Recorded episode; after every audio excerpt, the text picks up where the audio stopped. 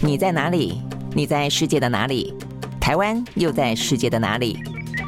来生看世界，带你掌握脉动，看清局势，找到相对位置，定位自己的坐标。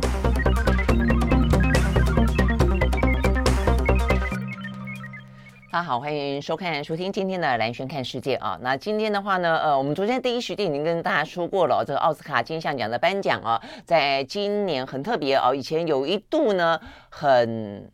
很不白哦，就是很黑哦。他们的说法当中，就是说很多的一些呢非洲裔的，或者说呢非白人，呃的这些演员啦、导演啦啊，这个呃从影人员啦得奖。那今年的话呢，如果真要讲，就变成说今年啊，他们都讲今年非常的黄，或者今年非常的。华裔啊，华裔。那当然最主要的话呢，就是呢，呃，那一部杨紫琼呢拿下啊这个最佳的影后哦，这个叫做《妈的多重宇宙》哦，这个她拿下七项大奖。啊，所以这件事情在国际之间，当然啊，这个因为好莱坞还是呢整个的电影工业当中非常举足轻重的啦啊，所以洞见观瞻。哦，所以今年的话呢，光光是哦，大家看这张照片。你就可以知道说呢，今年的奥斯卡啊有多么的华裔的感觉啊，这个亚洲裔啊似乎呢是亚洲裔的天下。那当中的话呢，多重宇宙里面呢，包括呢最佳的导演、最佳的影片、最佳的女主角、最佳的女配角、男配角都是啊。所以呢，当中的话呢，之所以会这么的呃亚裔的面孔哦，除了杨紫琼之外的话呢，还包括了最佳男配角呃关继威，呃他从童星开始演哦，还有一点印象。那另外的话呢，他们这次的导演啊，导演的话呢是双导演。当中的话呢，呃，年轻的一位华裔导演叫做关家永啊，他也是呢在继呃这个李安之后，呃，这个非常呢少见罕见的呢，在奥斯卡金像奖当中呢，呃，亚裔的面孔呢拿下了导演奖。好，所以呢，这个呢在今天话题当中，在比较不是那么紧绷的啊，这个政治啦、意识形态啦、地缘政治啦等等啊，这个军事话题当中比较软性的啊，那看起来呢也是啊，这个在。呃，亚裔啊，在这个整个的美国的内部啊，他们呃，等于是在种族的问题当中、政治的分裂当中，其实呢，在黑白问题之外啊，这个华裔、亚裔啊，在过去这些年，其实也是一个非常敏感的啊，是呃，有遭到歧视。那相对来说啊，因为选举年的关系，也因此啊，他们这些呃要反。不公哦，这样的一个呃声浪也好，行动也好，也越来越强烈。哦，所以我想这个部分的话呢，是呃奥斯卡金像奖作为一个橱窗来看的话呢，你可以看得出来，呃，这样这个反扑的力道或者试图平衡的力道啊，在这个奥斯卡金像奖当中是看得到的。好，那再来的话呢，呃，这个。嗯，有关于啊这个今天的话题当中，美国的矽谷银行这个话题持续的延烧啊。虽然呢，在第一时间我们看到大部分的分析，呃，包括当然也跟这个他们的财政部长耶伦出手，包括他们的的总统拜登昨天啊也特别出来召开记者会啊。那一连串的呃动作迅速止血，当然也有关系。但另一方面的话呢，也是因为啊它是比较属于一个区域型的银行，而且呢它的这个。放款的对象啊，多半都是一些比较新创的啊行业，就是说它的扩散性没那么强，所以大部分来说的话呢，到现在为止啊，这个大部分就是专家出来喊话啊，都认为说呢，应该不至于演成呢二零零八年的呃这个雷曼兄弟啊那么的严重啊，包括我们看到这个诺贝尔的经济学奖得主啊，这克鲁曼也特别强调说不会演成呢这个雷曼时刻。好，但即便如此的话呢，在市场当中呢，还是啊这个惊恐连连啊，所以呢，我们昨天。讲到说呢，它的恐慌指数 VIX 啊一度飙高到二十六，那现在看起来的话呢，还一度呢到了三十。那呃，整个的市场气氛呢非常的惨淡，所以今天的话呢，相关的话题要谈的一个呢，就是有关于的这个矽谷银行对它的余波荡漾啊，会余波到什么程度？那昨天拜登的谈话跟叶伦他们采取的一连串的措施，到底会多么的有效啊？但是呢，就算这一波不会演成雷曼兄弟、雷曼时刻，但是呢，还是呃对于这个新创。业来说的话呢，会有一些相当程度的影响，有哪些需要观察的点哦？所以，我我想这个部分的话呢，在今天我们第一时间还是让大家看一下哦。所以，首先我们来看一下哦，这个欧美股市哦，这个今天非常的惨啊。呃，连串的状况都跟昨天啊这个延续的这个细股银行所造成的呃风波是有关系的，尤其是银行类股啊，包括不只是美股，包括连欧洲的银行类股呢，都受到相当大的震荡。好，所以我们看到这个道琼在昨天还是跌了百分之零点二八，S&P 五百呢下跌百分之零点一五，那这个费城半导体跌了百分之零点零八，纳斯达指数是回弹了百分之零点四五。那另外的话呢，呃，这个欧洲股市啊，这个在昨天跌得更。凶啊！这个先前美国跌的凶，那呃欧洲有跌哦，但没那么凶。但是接下来的话呢，欧洲补跌哦，这个德国跌了百分之三点零四，英国跌了百分之二点五八，法国跌了百分之零点九啊。那另外的话呢，包括油价啊，也因为呢这样的一个。呃，这个矽谷啊，这个银行的关系，所以呢，昨天的油价，因为他们担心的是，如果说处理的不够好，或者它这个余波荡漾的时间过长的话呢，呃，当然影响的接连的包括了呃联总会本来的升息嘛，本来是说升息搞不好不止一码，还会有两码的哦。那所以如果说这个状况让整个的风险因子呢变得更加的呃混乱，风险因子来的更加的多哦，也因此的话，油价呃就呃在昨天的话呢受到重挫哦，这个收低，所以呢，西德。州原油下跌百分之零点二五，呃，二点二二点五，然后呢，伦敦布兰特原油下跌百分之二点四。好，所以呢，这都是在指数当中的震荡啊。不过，先讲一个比较呃好一点的消息啊，就是说，呃，像是我们刚刚讲到说，呃，担心啊这个升息的部分啊，因为本来联准会就在这个细谷银行过去这个周末发生的前几天，我们才看到说呢，联准会的主席鲍尔啊讲到鹰派的声音变大了，讲到说呢，这个升息的时间会拉得更长，最终的利率会来得更高，甚至啊暗示的似乎在三月份的升息啊可能。不只是一码，搞不好会是两码。但是啊，这个经过细谷银行啊这个事情的风暴之后，很快呢，我们看到呢，有关于这个联准会的部分啊，呃，在市场当中的 Fed Watch 啊，马上呃就呃回跌啊，就是说他们认为，因为这个。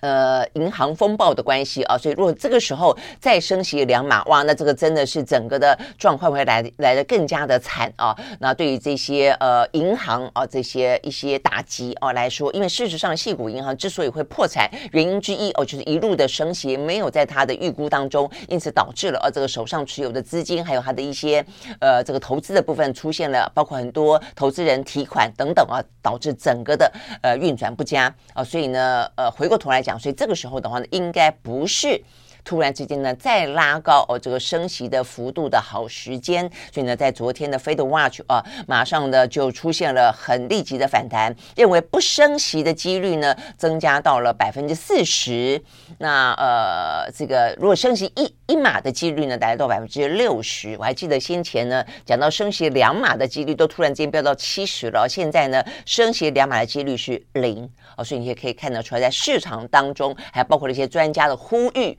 呃，都指向呢，就在三月份啊，这个联准会的升息，就算是不管一个礼拜前打算要怎么样，现在的此时此刻看起来都不会是呢。呃，这个提高升息的好时间就对了啦哦。那甚至的话呢，觉得说呢，不升息可能呢是因一个细股啊，这个银行危机在当下最好的方法。好，所以呢，这个算是呢，呃，一连串大家担忧啊，这个细股银行。如果说还有一个比较，呃，这个呃，等于是苦中作乐的好消息的话呢，那就是呢，目前看起来升息的呃几率，因为它的关系哦，而趋向于低，或者甚至趋趋向于零。好，那么也讲到这个整个的风暴扩大哦，在这个昨。天在美股当中哦，事实上是真的啊，很惨啊。我们看到这个美国的银行类股几乎是全面性的下跌，那包括啊这个当中的第一银行、第一共和银行，它的股价呢在纽约市场当中创纪录的暴跌百分之六十五。那另外的话呢，其他的地区性的银行呢，这个西部联盟银行下跌了百分之。百分之七十五，那西太平洋的银行哦，这个下跌百分之三十五，好，所以呢，这个部分区域型的银行都受到了比较大的震荡，因为系股银行本身也也是比较区域型的银行。那现在要观察的就是呢，大型的银行有没有受到牵累啊？那如果大型的银行受到牵累的话，那当然金融风暴所发生去扩展去外溢的几率就会来得高。不过呢，幸好到目前为止，不管是专专家研判也好，或是呢，我们看到昨天的股价也好啊，大型的银行类股虽虽然有受到影响啊，但是啊，没有那么的像区域性的银行来的那么的惨了啊，所以包括看起来是富国银行呢，在昨天早盘下跌百分之五呃五点六，那花旗下跌百分之四点六，美国银行下跌百分之六点四，那欧洲的金融类股呢也遭到波波及啊，所以包括像是呃银行类股呢大跌超过了百分之百分之六，那跌得最惨最惨的是德国的商业银行啊，跌了百分之。八，瑞士信贷呢一度重挫了百分之十五哦，大概来说是这个样子。那我们看到呢，一路跌的当中哦，为了避免的这个系统危机扩大哦，这个在昨天的话呢。我们看到的是，呃，这个美国的呃，这个纽约的银监会，它已经直接的呃，这个要求，呃，跟对加密货币友好的商业银行叫做 Signature Bank 啊，要求它关闭啊，关闭呢在纽约的呃这个呃银行，然后呢避免的这个银行危机扩散。好，所以呢这些部分的话呢是在银呃金融类股啊这个相关的银行类股，目前看起来呃的状况，所以包括呢倒闭的是系股银行，接下来被要求关闭的呢是我们刚刚讲到。到这个 Signature 啊，这个银行，然后呢，区域性的银行，刚才讲到的是第一共和银行，还包括西部联盟银行，跌得很惨很惨啊。好，那这个部分的话呢，甚至中间一度熔断啊，所以呢，这部分的话呢，是在呃比较在市场当中感受到的这个风暴危机啊，这个正在还在发酵当中。好，但是因为这样的关系哦，那所以呢。昨天包括呢，美国总统拜登，还有呃这个相关的一些呢呃这个措施，就一步一步的呃都寄出。我们先看这个拜登啊，这个拜登的话呢，昨天特别选在呢美股的开盘之前，对于这个系股银行的呃倒闭封闭呃。倒闭风暴啊，表达了这个谈话啊，说呢，政府的动作会呃继续的是迅速的，要让美国的民众对于呢金融系统的安全性有信心。那另外的话呢，美国的联准会呢也召开了紧急的会议啊，那要决定啊这个联邦银准备银行收取的付预付的利率跟这个贴现率啊都要有所调整。呃，然后啊这个拜登也保证啊这个破产的银行所造成的损失绝对不会有所。有的纳税人呢来共同承担，那接下来的一些善后行动需要很多资金，这个资金的话呢，都会来自于存保基金哦，所以呢，他的意思是说呢，这部分要大家放心，就是说原本的这个部分的话呢，不会再扩大。然后再来的话呢，呃，接下来的如果有一些损失的话，也不会由其他的哦，这个非呃这些呃等于是银行哦，或者说这些存款人因此而存款人不会受到影响，那其他纳税人的呃这个利益不会遭到剥夺。OK，好，那我们看到呢，这个美国的监管当局呢也寄出了三项的稳定金融措施。第一个的话呢是美国的呃财政部啦哦，跟这个联准会跟联邦储蓄保险公司发表了联合声明啊，说要完全保护。所有的存款人，呃，然后的话呢，所有的存款人在呃，包括呢 SVB 呃，就是矽谷银行，也包括呢 Signature 银行，也可以全额拿到存款哦，所以这部分呢是挂挂保证。那第二项措施的话呢，是联准会宣布一项新的银行定期的融资方案，就要提供呢条件更优惠的一年期的贷款给银行，因为这个风波显然的不会在当下如果止血，接下来的话呢，可能还会有一些。部分啊，这个需要被稳固住，所以就呃保证啊，这个先把一年期的哦、这个部分的贷款呢，啊，让大家觉得也是放心的。那呃也因此啊，这财政部说他们会从呢稳定的呃、交易稳定基金当中提拨最多两百五十亿美金作为后盾。OK，好，那再来的话呢，就要就让这个银行不要过度紧张了啊，也不要抽银根，然后的话呢，呃，已经目前很很糟的，也不要，也可以去度过这个难关。那第三项措施的话，是美国的联准会要放宽贴现窗口啊，这个主要的融资呃融通机制的贷款条件啊，所以呢，也让啊这个美国人能够呢有信心等等。OK，好，那所以呢，这个部分的话呢，是呃，拜登出来喊话，那包括呢，那三呃相关的呃这个等于机构，那昨天的话呢，紧急会议，那做出了三项相关的一些稳定金融的措施。OK，好，那再来，当然就我们刚刚讲到这个联准会的话呢，预估在接下来的啊这个原本的呃利率啊这个会议当中的话呢，升息的几率或升息的幅度呢都会来的啊，因为这样这个风暴的关系，因为应该会有所调整啊。好，所以呢这个部分是我们看到啊这个相关的一些做法，那当然每个呃每一个国家都在呃担心啊、呃、这个事情会不会呃这个引发啊、呃、更大的这个金融风暴。那我们刚刚也特别提到了这个，包括呃专家哦，那也包括了像是美国的政府的呃一些财经单位的喊话，那也包括了诺贝尔的经济学奖得主克鲁曼，他也认为呢应该不会了哦。那他最主要的原因，当然他认为这是一个我们刚刚讲到了，这是一个。呃，区域性的哦，那所以相对来说的话呢，他认为不会啊，这个往外去外溢。那另外的话呢，呃，也说呃，这个算是政府出手哦，干预算是迅速，所以应该呢相当程度的可以去止血啊。但是呢，这克鲁曼也特别提到了啊，就是为什么会出现这个状况，也点到这个系统，就呃这个矽谷银行，也就一些区域银行在经历过这段时间，包括疫情、包括升息、包括通膨等等的压力当中啊，做了一些错误的决策，那他认为错误的决策之一是因为他的大户存款超过担保的上限。啊，所以呢，呃，一旦发生状况的时候，容易啊，马上就挤兑。那第二个的话呢，是它大作用大量的资金，但是它没有找不到好的去处哦，所以呢，它后来呢，就等于就是长期把大量资金都投入了长期的证券。那当时这个长期证券所得到的利息是比一些存款来的好，但是后来呢，整个的升息导致整个状况逆转，所以呢，整个的危机就发生了哦。那所以这部部分的话呢，呃，了解问题所在也是提醒。啊，这个接下来呃一些相关的银行，或者说银行的一些存款者啊。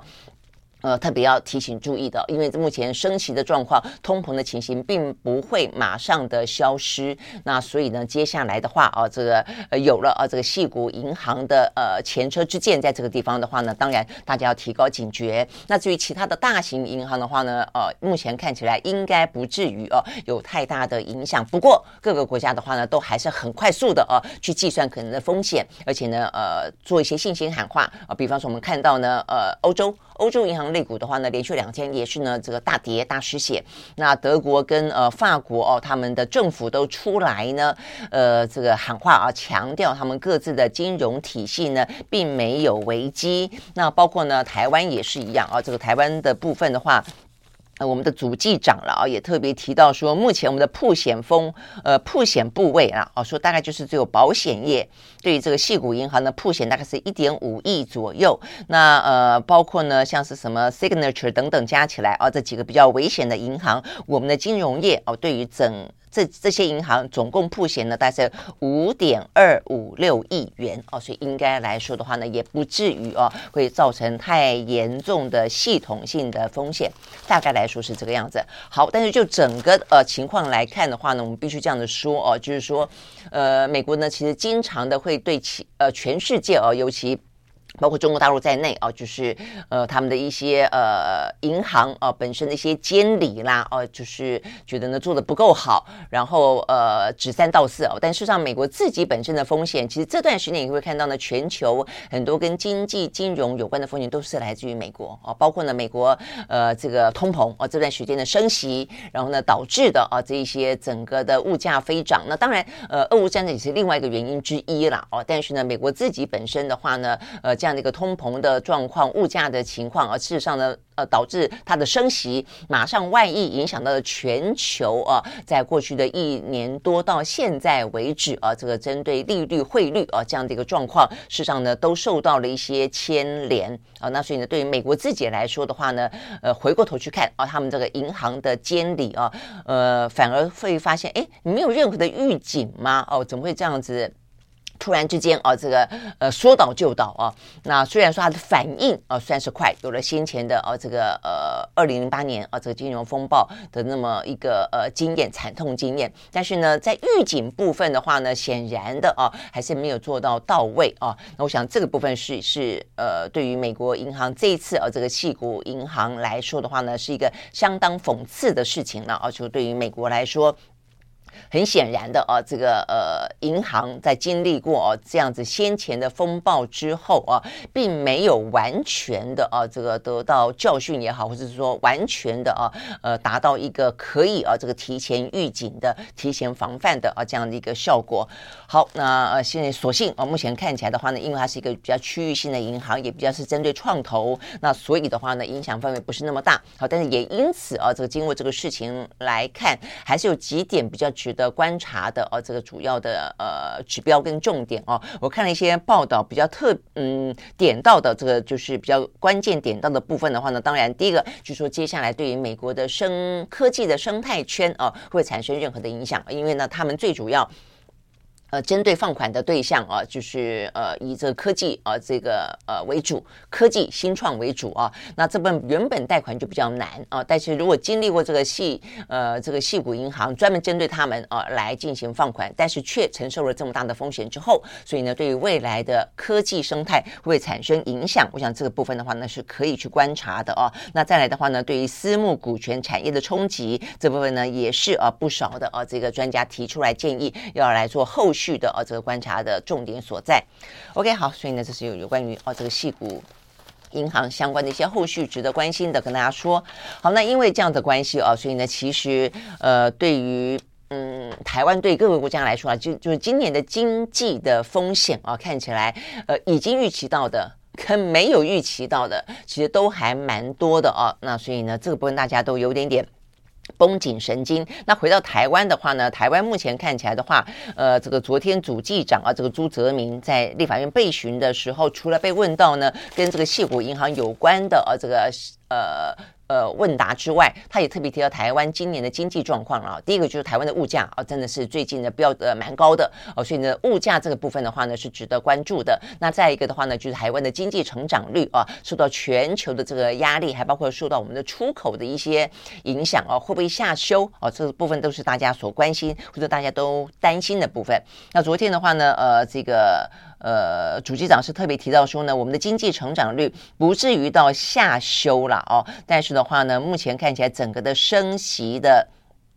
呃，这个呃状况哦，还是不定的哦，所以呢，接下来会不会影响到股市啦？呃，会不会影响到整个的经济啦？呃，事实上呢，还是有很多变动的因素。那尤其就物价来看的话哦，在今天的话，你会看到呃各个报哦，蛮多的媒体都报道这一部分。因为呢，昨天除了哦这个主机长在立法院备询之外，王美花哦也在立法院备询，他特别提到呢，最近呢可能缺水的问题。那缺水的问题的话，就特别提到说呢，呃，其实哦有关于台。海水，呃，也好一段时间了啊，这个没有涨价，而且针对这个耗水费啊，就是说用的比较大。大量的大户是不是应该付比较多的钱？这部分他认为呢，其实在呃，这看起来水情不好，然后的话呢，呃，缺水的呃这个警报不断的响起的同时，这个机制可能必须要进行检讨、进行改善。所以呢，言下之意透露出来的出来的是，很可能水费要调整。好，那再来的话呢，如果缺水问题不不解决的话，原本就有缺电的危机，那就加上原本缺电可能用呃水力发电来补足，又缺水的话，所以。呃，缺电这个部分的话呢，会导致，呃，为了要以价制量，所以呢，电价再次的在今年再次调涨。那昨天呢，被问到的时候。王美花并没有保证说不会调涨，OK，所以呢，所有的嗯媒体跟这些啊在立法院被呃质询的呃立委们都呃谈到了，就是说担心目前看起来的话呢，很可能在物价呢呃频频啊飙升的同时，水电价格在今年也可能会要上涨。好，那如果说真的是走到这一步的话啊，这个水价也要重新啊这个呃调整。哦，要去检讨，然后电价的话呢，也不保证不涨。那整个的情况哦，可能今年啊，这个大家真的是不会很好过啊，这个钱包不会很好过是一回事啊，呃，缺水缺电啊，这可能会是另外一回事哦。所以我想这个部分。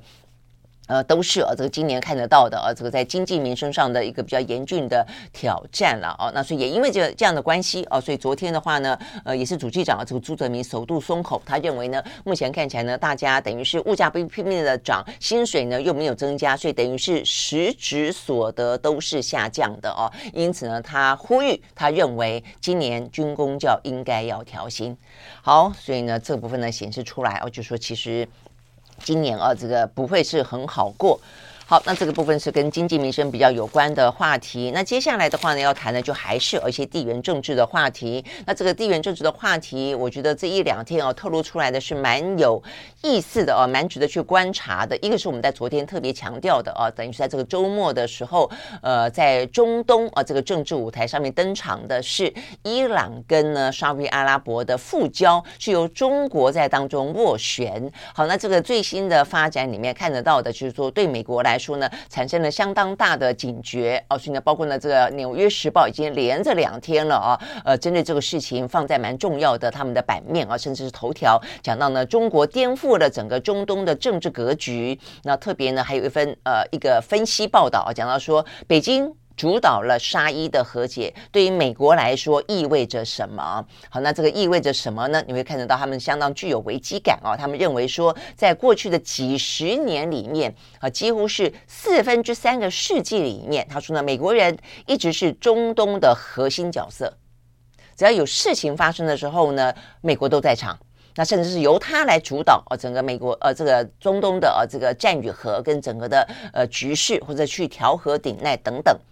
呃，去作为一个重要的法呃筹码，看你放哪边就往哪里去倾斜。但是呃，现在却发现自己处在一个呢出现重大变化的时刻当中，他被挤到了一边，没有他的角色扮演了啊，甚至没有被告知哦。所以他说，多年来呢，在这个地区扮演次要角色的中国，突然摇身了一变，成为新的重要的呢选手哦，甚至是操盘手哦。所以呢，这个部分的话呢。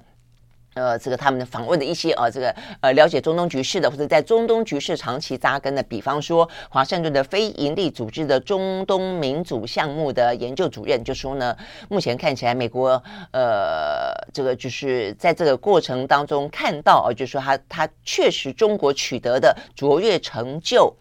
超越了自拜登上台以来，美国在该地区所取得的任何成就。好，说这个部分的话，看起来对美国来说是一件大事，而且呢，这个中国在中东地区的存在已经是绕不过去了的事情了。好，所以这个部分的话呢。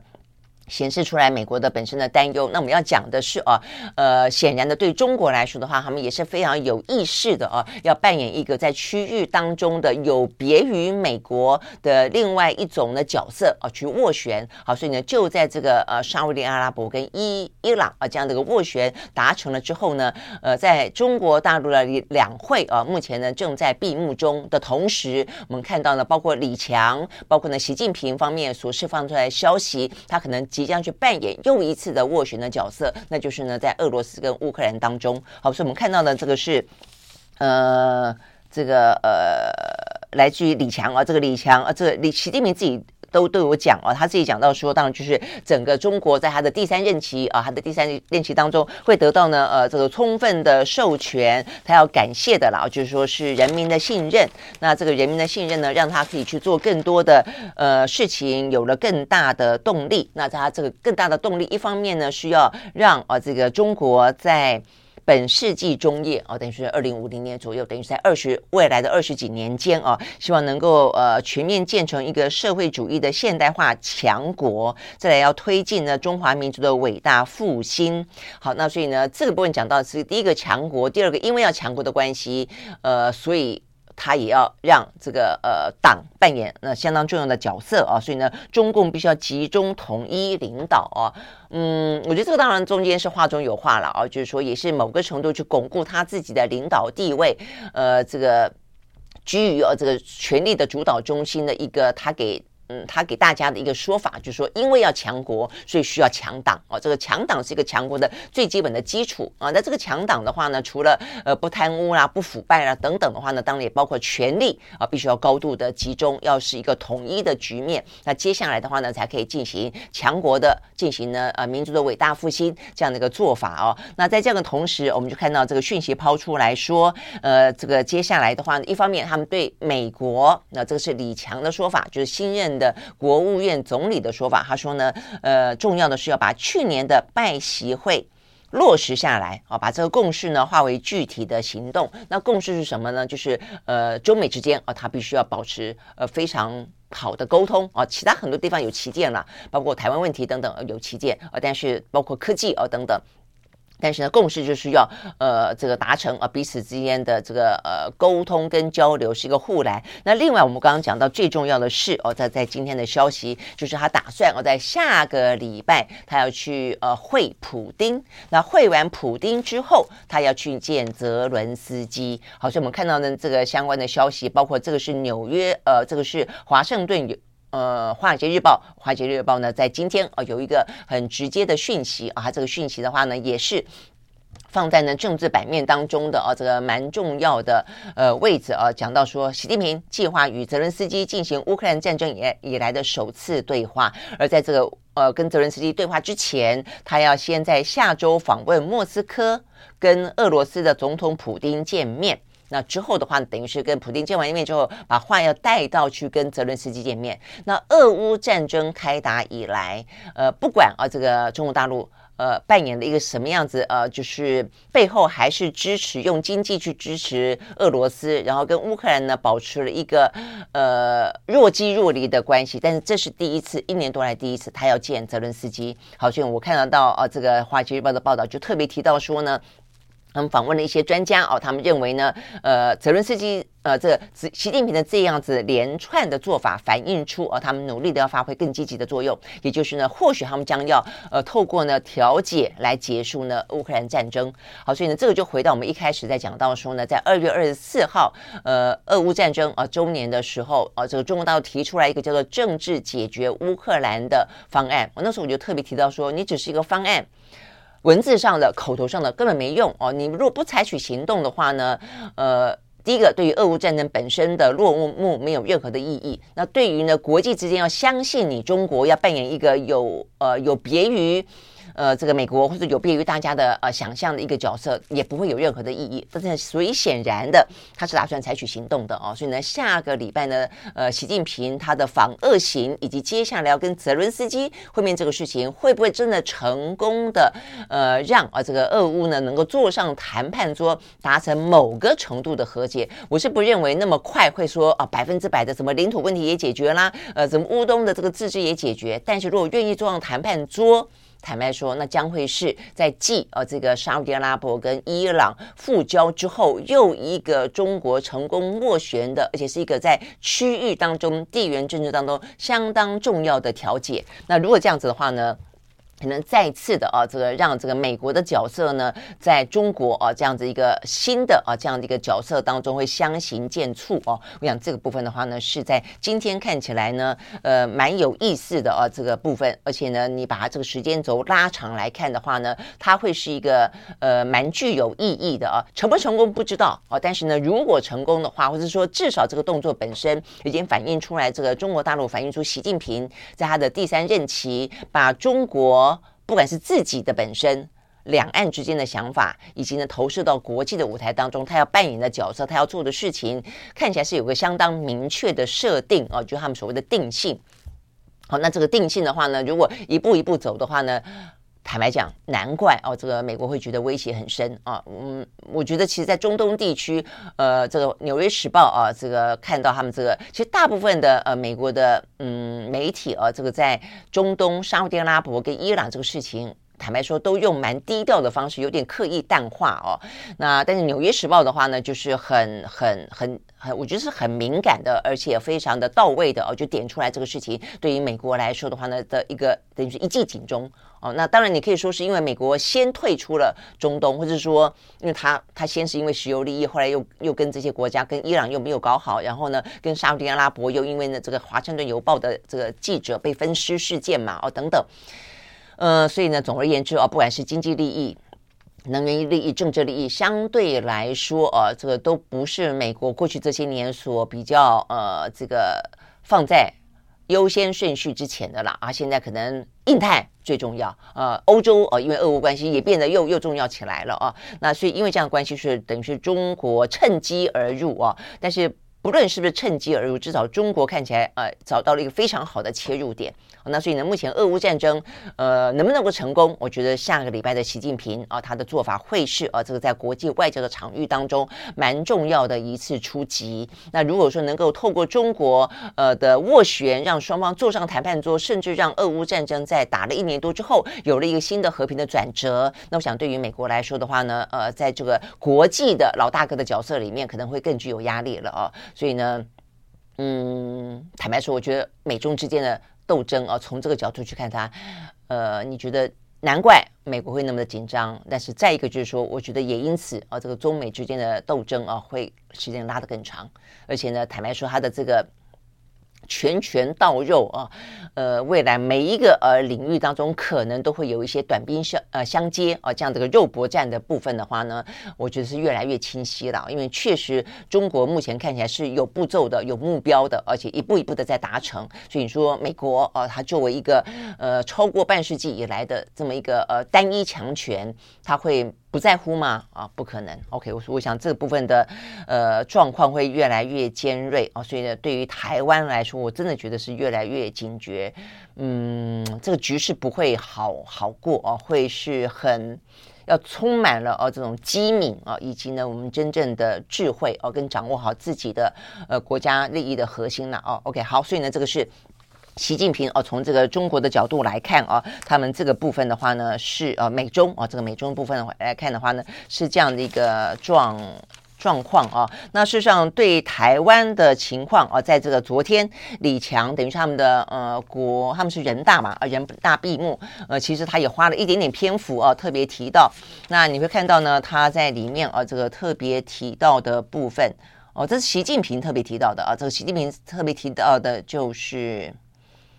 两个人都有说话啊，这个习近平提到是要推进一国两制的呃实践跟祖国统一大业。啊，那他特别提到说，要贯彻新时代党解决台湾问题的总体方略，坚持一个中国的原则跟九二共识。那积极呢去促成两岸关系的和平发展，然后呢坚决反对外部势力干涉跟台独的分裂活动，坚定不移的推进祖国统一的进程。好，所以我觉得对台湾来说啊，这一方面是美中之间这么尖锐的啊这个呃较劲。哦，那夹在中间的台湾，一个是直接来自于呃这个习近平他对于他这个任期当中所谓的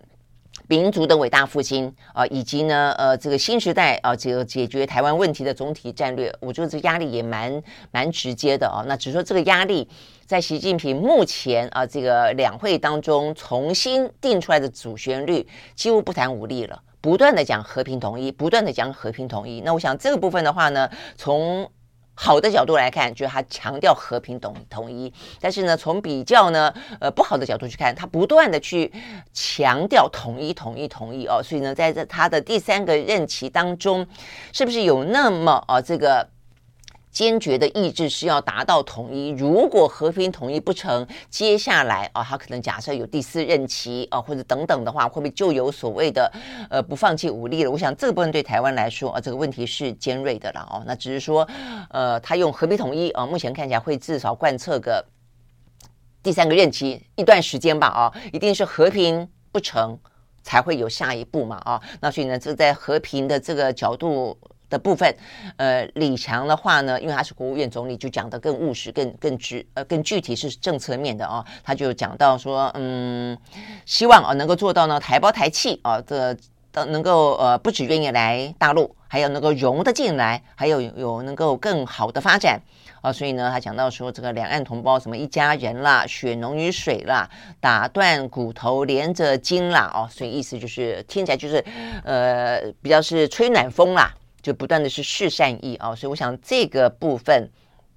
嗯，可以感受得到啊，这个就是一方面，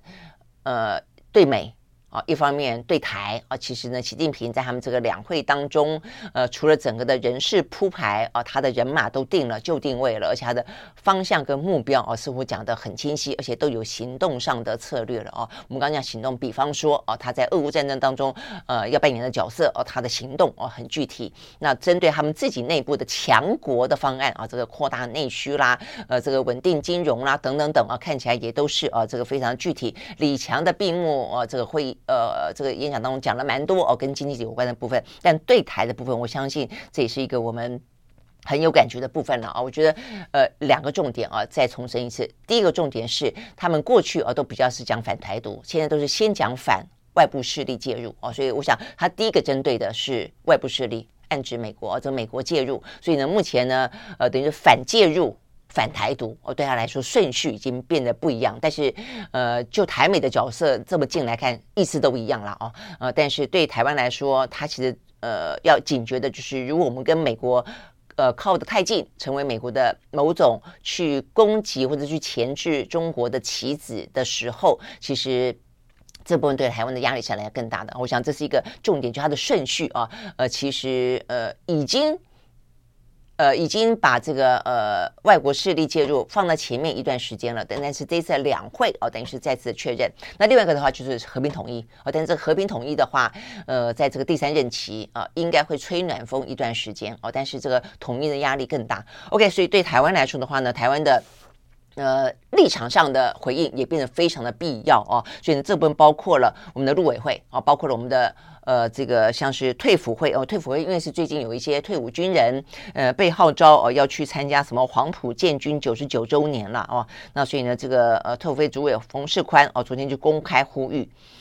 他没有说不要去了啊，大家也讲说，如果说有这个退役的呃这个将领要到大陆去参加活动的话，但是同时台海的海空域却又有共军、共机、共建扰台而没有减少的话，那么情何以堪啊？所以我觉得这份确实是啊，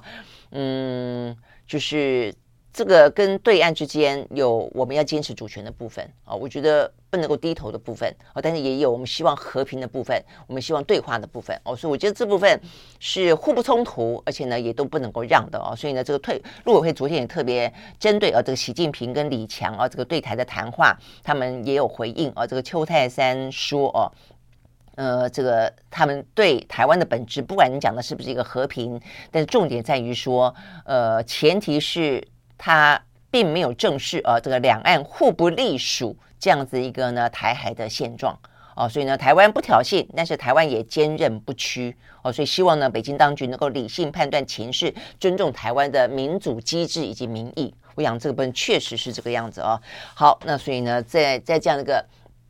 局势当中呢，呃，尽管两岸之间，我就刚刚有有紧张的部分哦，这是最基本的部分。其实我们并没有，呃，达到哦，这个我们希望北京尊重台湾的呃这个呃民主体制呃这部分，因为他们还在谈一国两制嘛，哦，这么还没有达到。但是至少在这个很深层的上面，看起来呢，互市善意确实今年是有的了哦。那也因此，那个上上等兵啊，那个火火防兵啊，游泳游游游游游到一半呢，这个被。对岸啊，这个救了上去啊，这个到底是不是他刻意要游到对岸去？这件事情，呃，就成为一个呃，有点像是一个试金石了啊。就是说，双方也都因此而很很谨慎以对啊。所以到目前为止的话，这个二胆的上兵到底算不算逃兵？我们现在呢，呃，也不用逃兵去定义它，因为用逃兵去定义它，听起来就很。就很尴尬嘛啊，因为基本上我们认为我们的体制是优于对岸的，那他干嘛要逃啊啊？所以这个坦白讲，讲逃兵就很很伤感情了啊。就到目前为止的话呢，我们的军方呃还昨天在立法院备询呢，还是强调说，嗯，目前正在厘清啊他的动机当中，要等他回来，呃，我们才会知道他为什么呃要游泳。啊，过去，而且呢是怎么个状况？呃，被呃救上岸的啊，所以呢不用逃兵来形容他。那呃，这个陆海空军刑法有说，不假离营六天将发布逃兵通缉啊，所以呢意思就是六天，然后呢呃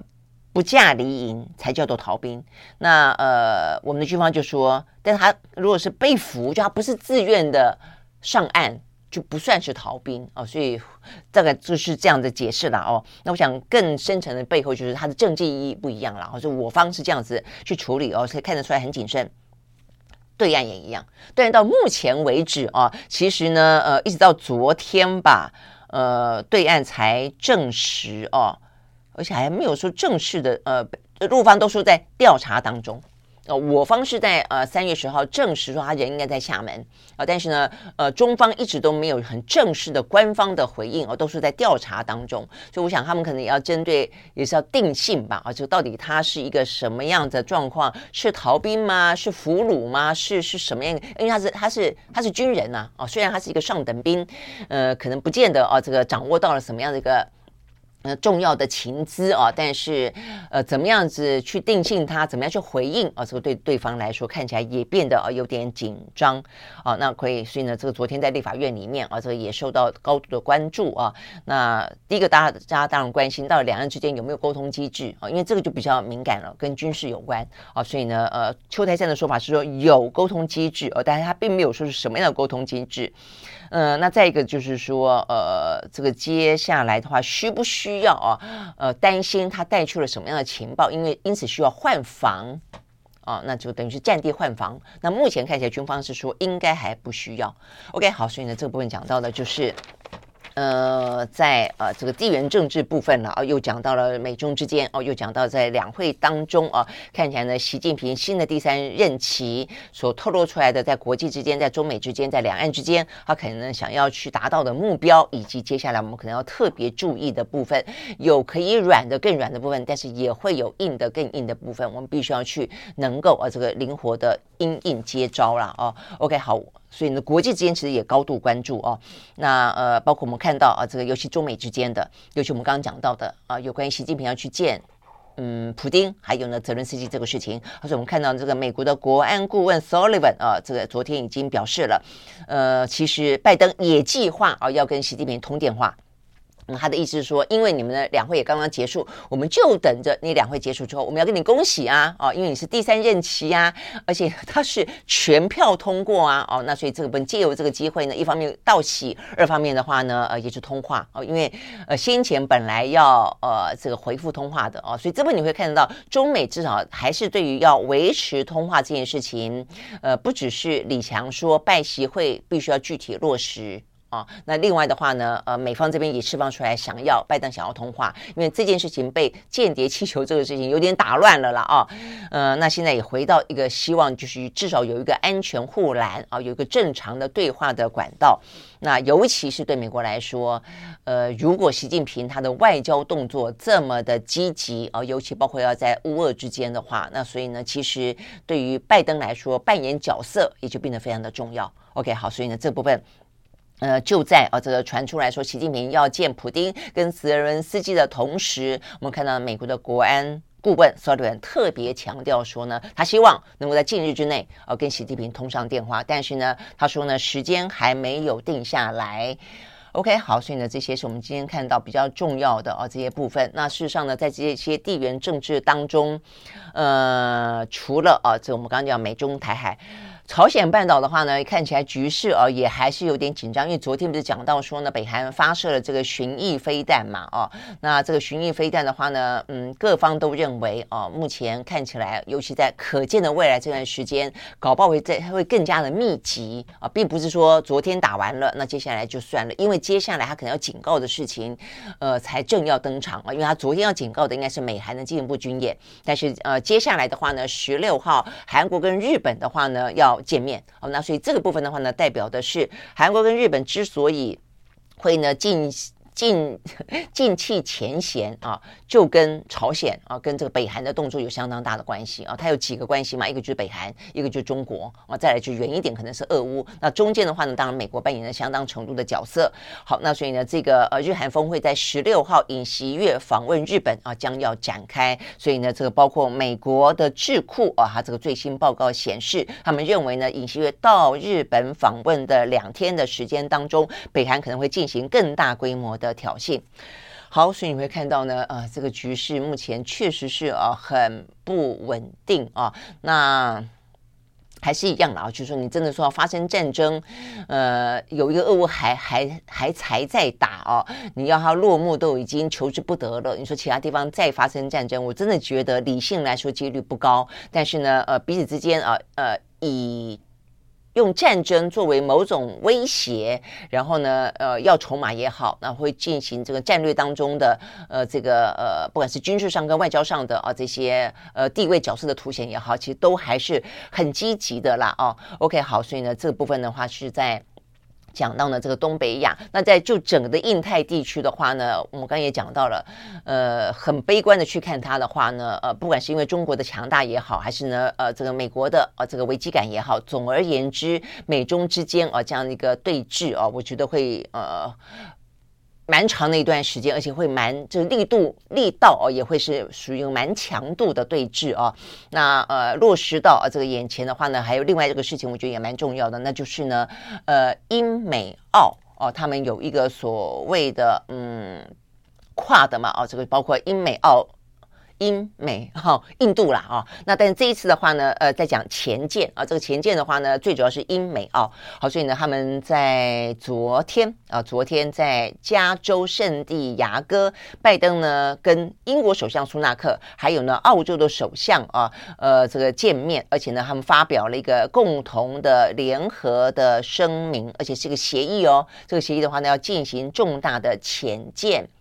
协议啊，那这个重大的潜舰协议的话，应对的就是中国。他们就摆明了讲，应对就是中国。美国的话呢，会啊这个卖潜舰给澳呃澳洲，然后最多哦、说可能可以卖到五艘。那再来的话呢，呃，他会呃等于是资助，然后呢也促成。英国跟澳洲自己也去建造前舰，啊，所以这边等于是有一个军售的计划，以及一个共同呃打造前舰的计划，在这样子的一个中美澳的这样的一个联合的呃协议当中哦，那这个部分的话呢，呃，看起来金额非常大，哦，所以我们看到这个是。呃，我看看哈，这个，嗯，我刚看到的新闻跑掉了，就是澳洲的这个总理了啊，他就特别提到说呢，这是一次啊，这个，嗯，金额非常高啊，这个金额非常高，这个艾班斯尼斯哦，他讲到说，这是，呃，澳洲，我看看哈。呃，总共他们要二零五五年啊，这个要耗资三千六百八十亿澳币，大概折合台币七兆六千多亿啊。那说他们是史上最大的一个呢前建的呃这个建造案啊，所以这么的大，包括买啊，这个等于是三方，他们叫做三方开发，呃，包括跟美国买，那包括跟英国共同建造，所以有这么大的哦，那么一个前建的计划哦，那所以这个部分的话呢，呃，当然对于美国来说。又是又是一次啊，这个订单落袋了啊，但是相当程度的呢，也啊让这个澳洲在太平洋啊这个印太地区的呃、等于是第一岛链是台湾这部分，在到了第二岛链之后的话呢，就是澳洲哦、这边扮演很大的角色了哦、所以呢就让他扮演更大的角色，而且也把英国拉进来哦，所以你可以看到，包括呢这个呃苏纳克哦也特别强调说，这是一个非常强而有力的伙伴关系啊。那根据呢这个呃协议。拜登昨天还特别讲哦，就是说呢，他将会是呃美国跟英跟英国跟澳洲最坚定以及最有能力的盟友，致力于印太自由开放的又一次的共同承诺。